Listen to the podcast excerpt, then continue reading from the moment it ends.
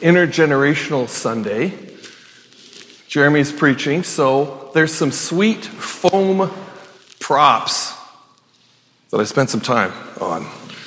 So if you're young or young at heart, would you like to come sit up at the front with me and help me with my props? Okay, we got one. I see. There's some other young. There's young at heart folks in this room. I believe it. Okay, I see a few more. Come on down. I'm just going to be sitting here. I will hold up the props. If you don't want to come up to the front, that's fine. It's good. Great. Thank you for coming to help. I might, you get to hold a prop, maybe? Maybe? Maybe. I was watching a video on the internet the other day, and it showed a mother hamster in her cage. Does anyone here have a hamster? Gerbil? Guinea pig? Capybara? No? No rodent keepers? In? Okay, fair. Um, the mother hamster had a brand new litter of baby hamsters. And they look like those little naked um, blind creatures. Here, like, yeah, you can hold that one. Yeah, it's a little bit sticky. And like the good mother that she was, she said, I'm going to take care of these hamsters. You want one? You want to hold on to a hamster for me? Oh, there's three of them. Look at that. So the mom was in her cage, and you know how they, have got those sharp little teeth, but they can pick up their little babies with those teeth so gently, which I thought was kind of sweet. And I'm thinking, why is this video on the internet? It's not that, I mean, it's a cute hamster, but anyways, she took the hamsters and she carried each of her babies and she put them into the hamster wheel. Look at that. Gently, carefully placing them into the hamster wheel with her. What a good mom. What do you think happened next? She went for a little run on her hamster wheel, and the babies went flying all over the cage in this tumble. One of them stayed in there, looped around for a bit. She went from being the mother of the year to maybe, I don't know, she's one of those, she's not a helicopter mom, she's a hamster wheel mom. Taking care of them. I don't know how many times she kept on doing that, but for me, the real zinger, everyone see my hamster in there? For me, the real zinger was that um, Sorry, I've lost my train of thought there. The zinger was that someone wrote a comment that said, Does she think that the hamster wheel goes someplace? Does she think she's taking her baby somewhere in that hamster wheel? Does she get out of the hamster wheel after running on it and go, Whew, well, check out this new cage I'm in? And for a, a minute, I thought, wow, we we people are a lot more like hamsters than we might want to admit. Sometimes we feel like that naked, blind uh, hamster in the hamster wheel. Check out this guy. Look at him go. Sometimes we feel like that naked and blind hamster wheel, hamster.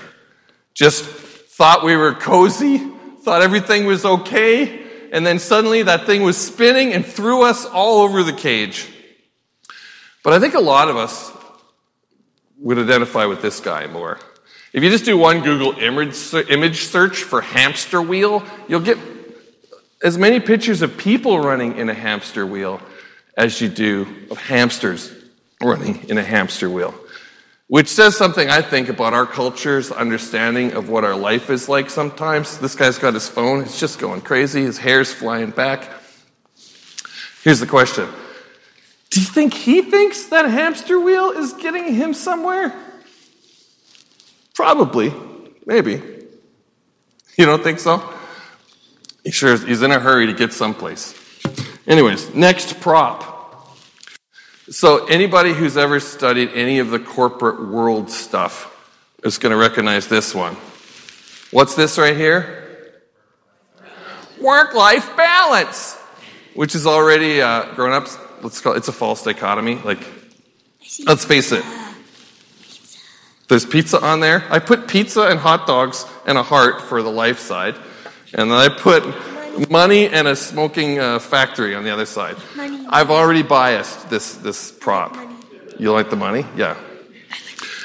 And why is it biased? Because we know that sometimes work is meaningful and beautiful and joyous and satisfying and just the best thing you did all day. And sometimes the fun thing that everyone said that you were supposed to do, that maybe you spent thousands of dollars on, was a miserable waste of time and didn't feel all that fun. And in a lot of ways, that hamster wheel and this biased scale that I'm drawing you is saying to us the thing that our first reading from Ecclesiastes said to us.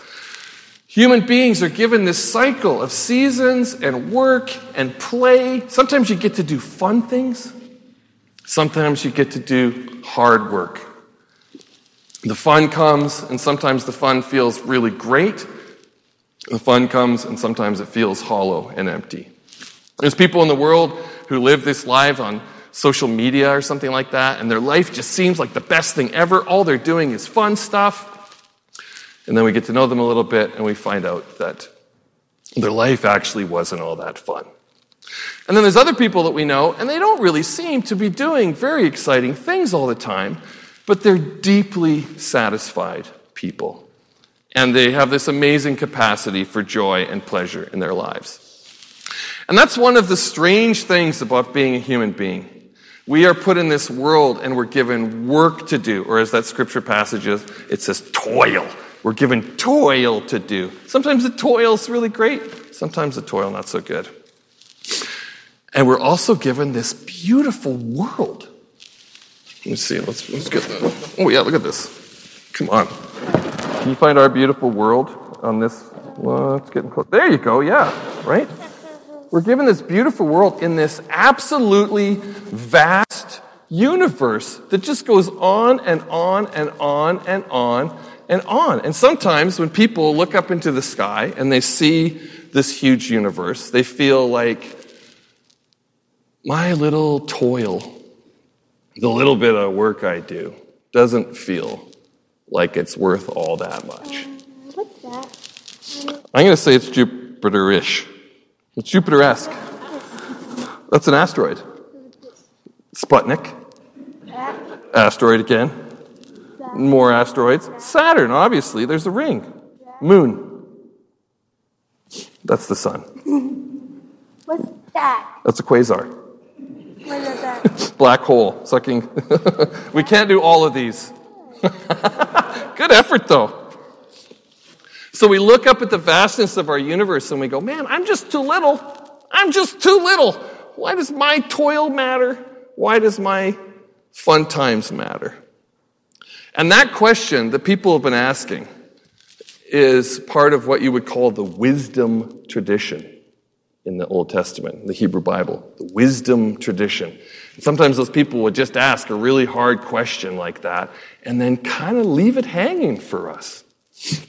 Well, the cool thing is, is our second reading this Sunday is a passage that kind of answers that question. It's called apocalyptic literature. Apocalyptic. Everybody say apocalyptic with me. Apocalyptic. And if, if wisdom literature is about thinking real hard about the stuff we know and understand every day, then apocalyptic literature is about us seeing that God is breaking into our world with stuff that we never even thought of. An apocalypse, yeah, that's right. God coming into our world with stuff we never thought of. And here's the crazy thing about that.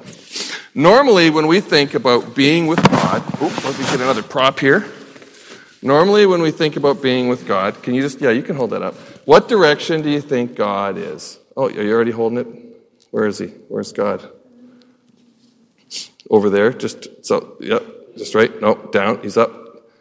Is it safe to say? Most of us would say God's up there somewhere, right?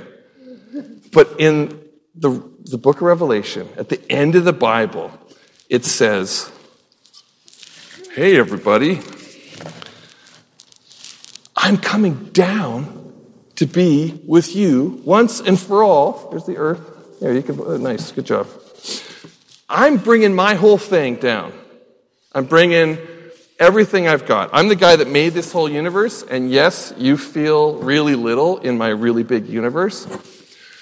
But what I'm coming to do is to make everything fresh again. You're doing a great job. I'm going to rebuild everything. So the work that you're doing that feels unsatisfying and hollow and, and maybe just laborious and sad, I'm going to breathe new life into it. And those joys that you thought were supposed to be joys that turned out to be kind of a letdown and a bummer, I'm going to redeem those too. And that broken planet that you guys have made such a terrible mess of, yeah, I'm, I'm coming to clean up on that. And there's a really famous phrase from Scripture. Um, See, I am yeah, you want to read that out a little louder? No. No? You were doing it. Everybody want to read it together out loud? See, I am making all things new. Yeah, I highlighted the new with a little green, some freshness. You like that? You like that? So I was talking to a theologian the other day when we were in Banff. She's a really impressive person. And I said to her, hey, um, I think, see, I am making all things new is one of the hardest theological ideas I have in my head. I'm like, look how big this universe is. How are we supposed to make sense of all things new? It's too much. It's just too much. I can understand if you came in and you renovated uh, the planet Earth.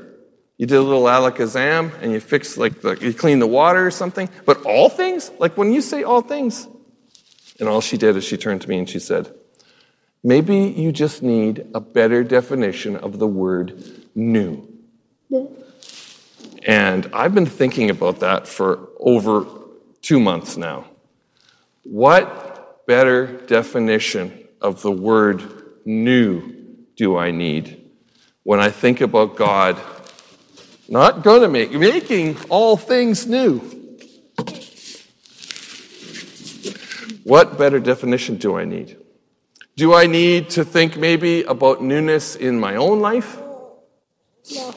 Newness in my interactions with other people? Can God make a new thing in just me to start? You can make it a finger.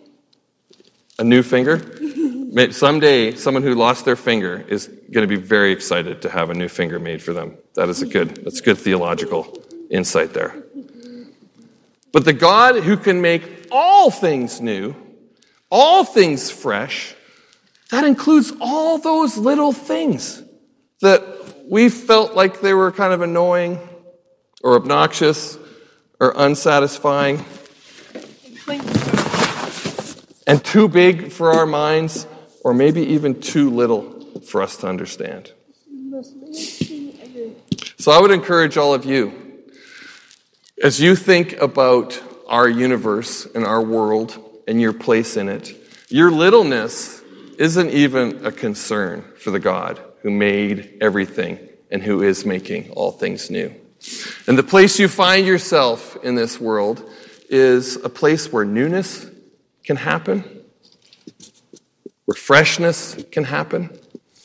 And as one of God's agents in the world, you can be one of those human beings that recognizes and names and points to and celebrates those newnesses that you can find in the world.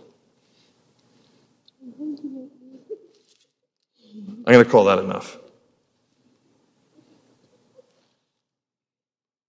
Do you guys want to take a hamster home with you?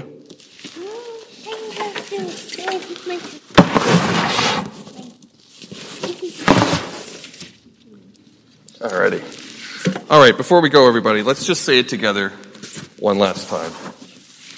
See, I am making all things new. It's God's promise to us, and maybe the most important message in the whole of the Bible. Amen. Thanks be to God.